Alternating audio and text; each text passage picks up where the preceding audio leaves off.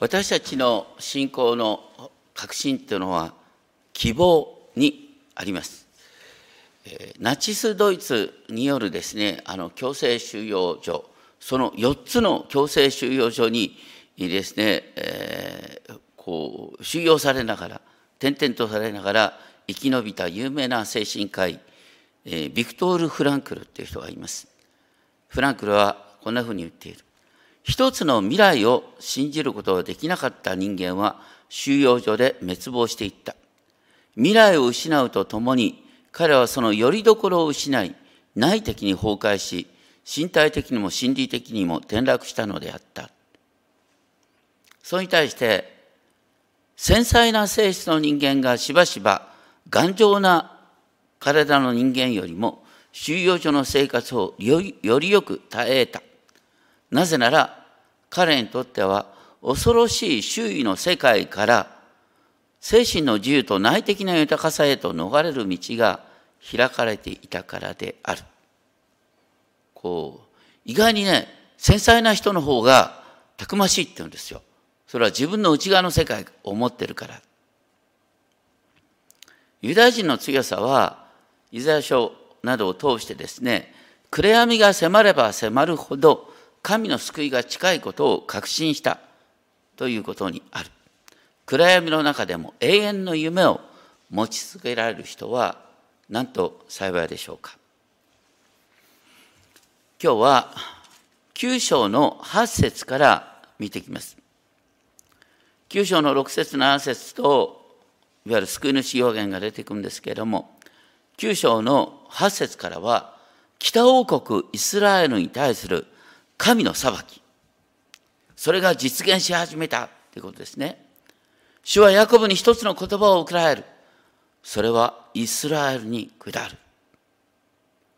そしてその中心地エフライムとそのサマリアに住む人々は、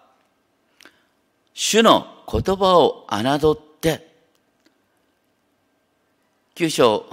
十節レンガが落ちたから切り石で立て直そう。などと人間的な知恵で問題解決を図ろうとした。それは当時はアラブの王レツィンとの同盟によってアッシリアの脅威に立ち向かおうとする政策だった。それに対して主は9章11節レツィンに敵対する者たちのアッシリアとその連合軍をのし上がらせその敵たちを煽り立て、そればかりか、東からは同盟者であるはずのアラムが攻めてくる。西からは旧敵のペリシテが力を回復して挟み撃ちにする。彼らは国際政治の力の均衡によって動くことするんだけど、その背後におられる主を見ようとしなかった。そういう中で9章12節それでも見怒りは収まらず、なおも見手を、見手は伸ばされている。神の怒りの手がイスラエルに伸ばされている。この言葉は、さらに9章17節、21節、10章4節と4回繰り返される。じゃあ神は何で怒りを示すかっていうと、神の怒りは招きなんですね。主を探し求めるようにと。旧約の知識の時代ですね。彼らは、あの、自業自得で苦しむために神様助けてくださいと言ったら神様は、ね、裁きつかさを送ってくれたという話があった。でもこの時は、彼らは苦しんでも苦しんでも神に立ち返ろうとしなかった。だからなお、神の裁きが激しくなってくるっていう悪循環。そして9章14節主はイスラエルから頭も尾も夏目ヤシの葉も足も一日のうちに断ち切られる。夏目ヤシっていうのは当時ね、みんなが大切にしたあの高い木の象徴ですね。で、足っていうのは低く、安っぽいものの象徴ですが、とにかく神はイスラエルから豊かな人までですね、また本当に貧しい人々まであの断ち切る。そうなるのは15節で頭と尾の説明がなされるんですけれども偽りを教える預言者が「尾」と呼ばれる。本来預言者っていうのはね国の動きに逆らってでもいや神はこれを望んでおられるっていうことを語るのが預言者だところが彼らは権力者の意を組むようなことしか言わなくなっている。あんまりいい例じゃないかもしれませんけれども、どう考えたってやっぱりロシアのプーチン大統領を中心としたあの権力者やってることはとんでもないことですね。普通だったらあそこでなんでロシア正教のですね指導者が正しいことを言わないのか。ロシア正教の指導者までも一緒に戦いを駆り立てるようなことを言うっていうのはまさに、ね、宗教指導者が権力者の方を持っておっぽのようになっているそういう時に国はまさに滅亡に向かうっていうことなんですね。9章の18節で悪は火のように燃え盛り罪が恐ろしい感染症のように広がるそれに対して万軍の主は激しい怒りによって血を焼かれるっていうのは病原菌を速やかに焼き尽くすこのような主の働きです。でもそのようにね、主の怒りを見ると人々は反省する代わりにですね、ますますパニックになっていく。恐怖の中でパニックになるっていうのは昨晩ね韓国のソウルで起きたようですけれどももうみんながね、こう人だかりの中で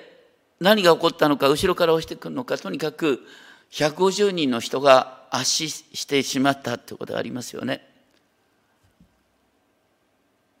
人々はパニックに陥ると人を見つけてでも逃げようとする。まあ、それがまさに国の終わりを示すっていうことですね。そして国の混乱が10章1節不義の掟を制定し、不当な判決を書いているというような、まさに指導者自身が自分の好き勝手を書いている。彼らは自分の権威を利用して祝を私服を肥やしている。国は必ず内側から滅びると言われる。そういう中で私たちに求められるのは何が原因なのかっていうことを人間的に考える以前に本当に創造主なる神に立ち返るってことではないでしょうか。詩篇46編10節に「やめよ知れ私こそ神」とあります。今日一番最初に読んだ。本当に静まれそして知れ私こそ神。この全世界の支配者がどなたかっていうことを知る。その時に周りがよく見えてくる。溺れそうになった時に手足をバタバタとするとますます沈んでいく。でも手足をきちんと伸ばせるようになると体は浮いてくる。私たちは本当にですねパニックに陥りそうになった時に主の前で静まりリラックスできるってことはとても大切なんだ人の罪しか見えない時実は主が「私を仰ぎ見て救われよ」と大きな声で招いておられるんだってことを心に覚えたいと思います。10章5節でアシリアは神の道具として怒りの無知、憤りの杖に過ぎないと描かれる。神ご自身が暴力団の集団のようなアッシリアを用いてイスラエルを裁くことをしている。でも、国々を滅ぼすアッシリア自身は、10章7節にあるように、彼らは滅ぼすこと自体を喜んでいる。しかも当時の戦争っていうのは、ね、国ごとに神々が違うんです。だから民族同士の戦いっていうのは神々の戦いになる。そういう中で当時のエルサレムのアハズはアッシリアと同盟を結んだばかりか周りの国々の神々を持ち込んでエルサレムにたくさんの偶像の宮を作ってしまった。エルサレムまで周辺諸国と同じようになった。そしてアッシリアはエルサレムとその多くの偶像をも同じように滅ぼさないだろうか。本来だったら神の民は周りと全く違う行動ができるところに存在意味がある。でも当時のエルサレムは周りに合わせようとした。だからアッシリアによって滅ぼされるんだよ、責められるんだよっていうことをここで言おうとしている。ところが一方で10章12節主はアッシリアを用いてエルサレムに対する裁きを下した後、アッシリアの思い上がった心の果実、その高ぶる目の輝きを罰せられる。それは、アッシリア自身がまるで全能者のように自分を置いてるから。それに対して言われるのは、斧はそれを使って切る人に向かって高ぶることができるだろうか。ノコギリはそれを引く人に向かっておごることができようか。斧とかノコギリが恐ろしいとしても、それを恐ろしい、ね、道具にするのは、それを使う人。同じように、今、たまたま神がアッシリアを用いて、イスラエルを裁こうとしているに過ぎない。アッシリアは単なる神の御手の一つの道具に過ぎないんだ。それを忘れてはいけない。私たちが、ね、主の働きに用いられる時にそのような謙遜さ、主の御心に従う柔軟さが大切だ。で、10章20節21節で、その日になるとイスラエルの残り物も、ヤコブの家の逃れの者は、神に立ち返るって書いてある。これは、あの、イザヤ書のテーマなんですね。神がイスラエルを裁く。だけど、ね、少数だけが残される。だけど神は少数を残してそこから新しいことを始めようとするんだ。だから単に神の怒りの道具とされているアッシリアなんか恐れる必要はない。もう少しで神の憤りは過ぎ去るんだ。10章25節そして10章27節その日になると彼の重荷はあなたの肩から彼の首焼きはあなたの首から覗かれる。アッシリアの圧迫から解放される時があるんだよって言うんだけど面白いのは10章の28節から32節に出てくる町々ってのはエフライムの南端から始まって徐々にですねアシリア軍が南下してくる様子が書いてあるんです。で10章32節でその日のうちに彼はノブで立ち止まりって書いてある。ノブっていうのはエルサレムの目と鼻の先ですね。2キロもない。そのノブにアシリア軍がこう大軍勢の拠点を置く。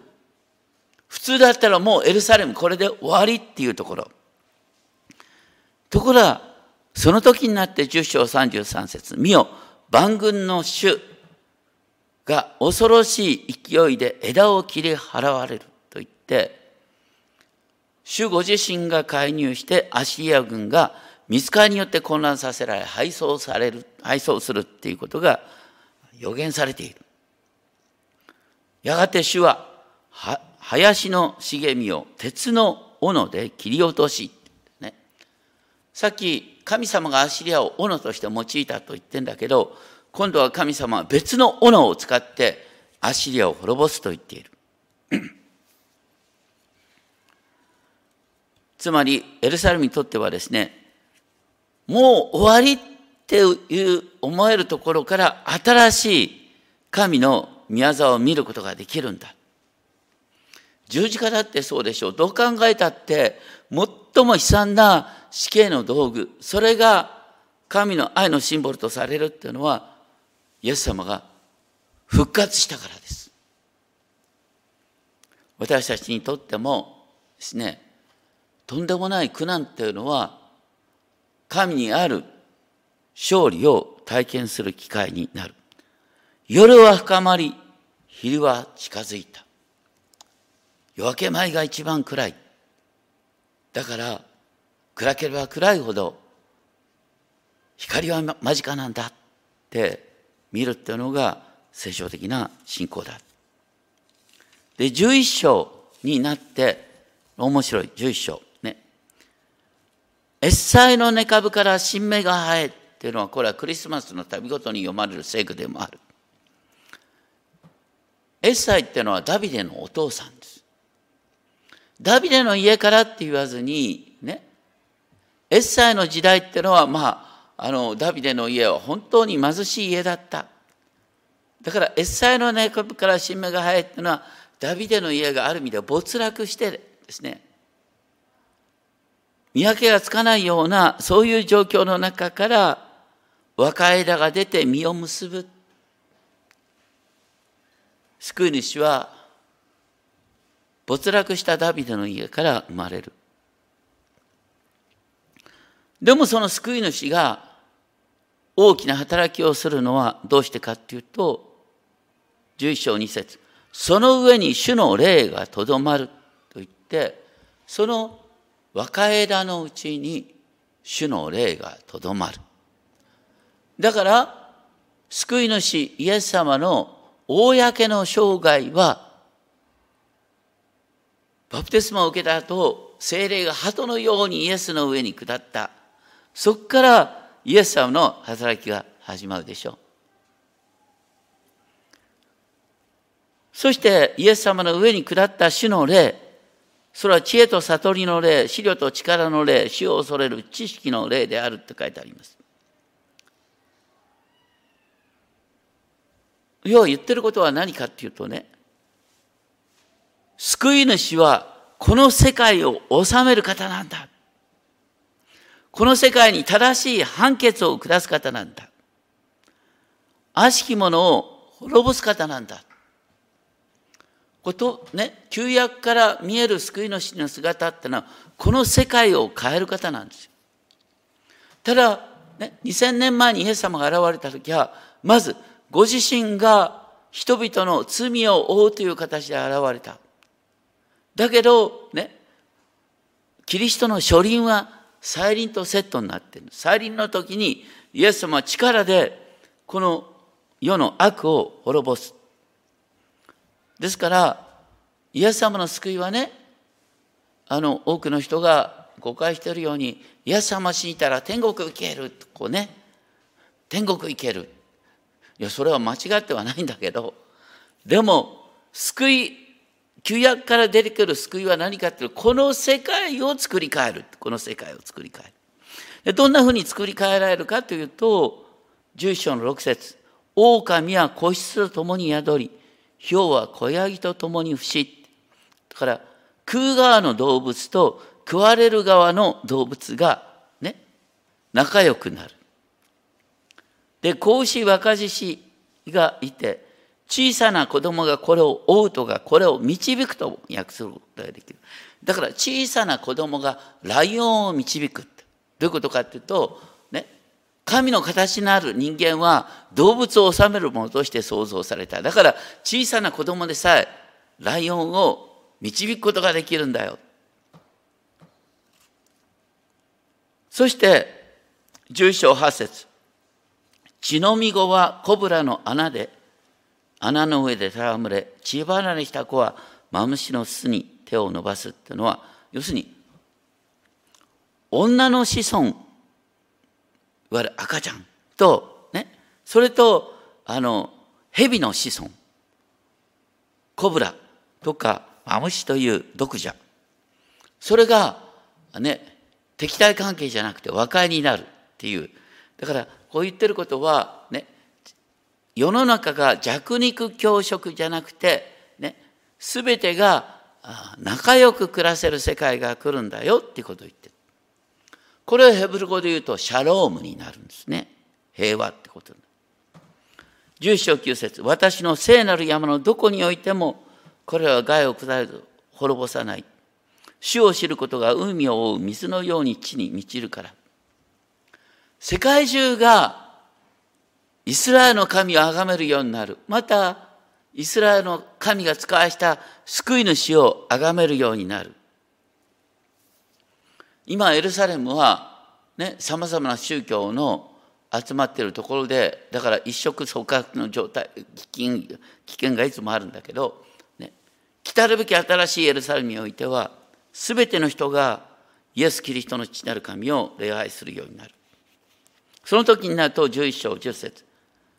その日になるとエッサイの根は諸々の民の旗として立ちだからイエス様が全世界で崇められるようになる時に平和が来るんだっていう書き方なんですね。私たちは本当にそこに一歩足を踏み入れている。今、ね、世界中に戦いがありますけれども本当にですねイエス様の真の姿が見えるようになる時に世界に平和が来るんだよっていうことが言われています。でもね11章11節。であの私たちの想像を超えた救いがなお書いてある。11章11節からですね。あの主は再び御手を伸ばしご自身の民の残りのものを買い取られる。さっき言ったように、神はこの地に裁きを下し神の民の多くを滅ぼすんだけど残りのものだけが残るで残り物も世界中に散らされてるんだけどその散らされているイスラエルの民が集められる。集められるプロセスとして11章15節で主はエジプトの上海の入り江を干上がらせると言ってちょうどね出エジプトの時に航海が乾いた地になってイスラエルの民が歩いたと同じようなことを神は起こしアシアからの王子が備えられるってね。こうイスラエルがの民が強制移住されたそのアシアの力のあの帰りの道が開かれる。そのように神の民の救いが書いてあるんですね。で今新約的には何かっていうと神の民、ね、私たちはイエス様を信じる人が世界中にね、えー、散らされているんだけれども、ね、イエス様にあって私たちは一つにされる来るべき世界新しいエルサレムが天から下ってくるそこにおいて私たちは一つにされるんだっていう希望として見ることができます。とにかく11章は平和の夢を語っている。たびたびお話ししてますけれども、ね、今から60年ほど前、えーと、アメリカのワシントンにおいてですね、そのリンカーン記念堂において、マルチン・ルーサー・キングが I have a dream という有名な演説をした。彼は白人と黒人との間の平和をこのね狼は子羊と共にというレトリックを持ち用いて表現した彼はこう言った友友よ今日も明日もいろんな困難や挫折に直面しているがそれでも私には夢があるそれはいつの日かジョージア州の赤い土の丘の上で、かつての奴隷の子孫と奴隷主の子孫が共に兄弟へのテーブルにつくこと。アラバマ州、あの人種差別の激しい地域。そこにおいて、いつの日か、幼い黒人の男の子と女の子が白人の男の子と女の子と手をつなぎ兄弟姉妹として歩けるようになるそれが夢だと言ってそれからたった46年後にアメリカで黒人と白人との間に生まれた子が大統領になった。で、ついこの前は、イギリスで植民地支配下にあったインド人の子が首相になった。こう不思議なのはね、あの、マートマー・ガンディがあのインド独立に、ね、立ち上がった歴史を見るとガンディ自身がね本当にあのイギリスで教育を受けですねあの差別の中でね弁護士の資格取ってもですねみんなからバカにされるわけですよインド人の子みたいな感じでそれがインドの独立の原動力になった。だから当時ねインド人がイギリスの権力者になるなんて誰も考えもしないんだ。それが今実現してるわけでしょ。実は私たちがね本当に夢を持つ。ね。こう民族和解の夢を持つ、ね、みんなが仲良く暮らせる日が来るんだっていう夢を持つっていうことが世界の歴史を変えるんですよ。本当に5、60年前には信じられなかったことが起きてなお問題はありますよ。でも夢が歴史を動かすっていうことを私たちは信じる必要がある。その夢の原点は何かっていうとまさにイザヤ書11章なんです。救い主がもたらす世界なんです。そういう中で12章が来る。12章っていうのは、あのですね、イザヤ書のね、えー、1章から11章までの結論部分のようなもの。それで、ちょっと皆さんの手法の中にですね、あの、ハンピラを入れました。イザヤ書12章、主役。その日、あなたは言おう、主よ、あなたに感謝します。あなたには、あなたは私に怒りを燃やされたけども、その怒りを翻し、私を慰めてくださった。見よ、神は私の救い。私は信頼し恐れない。いや、主こそ私の力、私の歌、私の救いとなってくださった。と言って、で、3節から9に複数形になるんです。あなた方は喜びながら水を汲む。救いの泉から。その日あなた方は言う。主に感謝し、皆を呼べ。もうね、ここれから真っ暗になるっていう中で真っ暗な後の喜びを語るっていうのは面白いですね。ここでね、あの、あなたは喜びながら水を汲むっていうのは、あの、後にね、え、ー、と、イエス様の時代のカリオのお祭り、収穫感謝の時にどうしたかっていうと、あの、エルサレムの城壁の中にシロアムの池っていうね、水源がある。それは、あの、城壁の外のギホンの泉から、あの、ヒゼキヤトンネルという地下トンネルを通して水を引っ張ってきたんですけども、そのシロアムの池から水を汲んでですね、そしてあのエルサレム神殿に祭司が運んでくるの、1キロぐらい。その時にイザヤ書12章を歌いながら、ね、みんなで12章を歌いながら水を汲んで、そしてあの神殿に注ぐんですよ。その時に使われるのがイザヤ書12章なんです。これ全然私たちと関係ないかというとですねあの戦後の日本でですねあの僕の時代なんかねあの必須科目としてあったのがフォークダンスってなんだよな フォークダンス。でフォークダンスマイムマイムマイムマイムとこうねで下にちょっと歌詞を書きました。ね、みんなヘブル語歌ってた。מים ってのは水っていう意味なんだ。ושאבתם מים בששון ממעייני הישועה、ושאבתם מים בששון ממעייני הישועה、מים מים מים מים、הו מים בששון、מים מים מים מים、הו מים בששון、喜びながら水を汲む。מים מים מים מים מים מים מים בששון、喜びながら。こうね、知らないうちにね、あの、イザヤ書十二章三節を、多くの日本人は歌ってたんだってすごい感動的だと思わない？これはすごいことだよね。ででも指導してる先生が誰も理解してなかったからあれなんですか？とにかく喜びながら水を汲むって話なんですよ。そしてここのとこでですね最後「歌え主を主がなさった素晴らしいことを全世界で知られるように」私たち福音を述べ伝えるってでしょ？その時に何も大切なのは楽しいんだよ。主にあって希望があるんだよ。っていう喜びの歌を通して福音は広まっていくんだ。賛美こそ宣教なんだ、ね、亡き古山先生が最後にですね修行セクトをされた。それがイザヤ書12章5節6節なんですけれども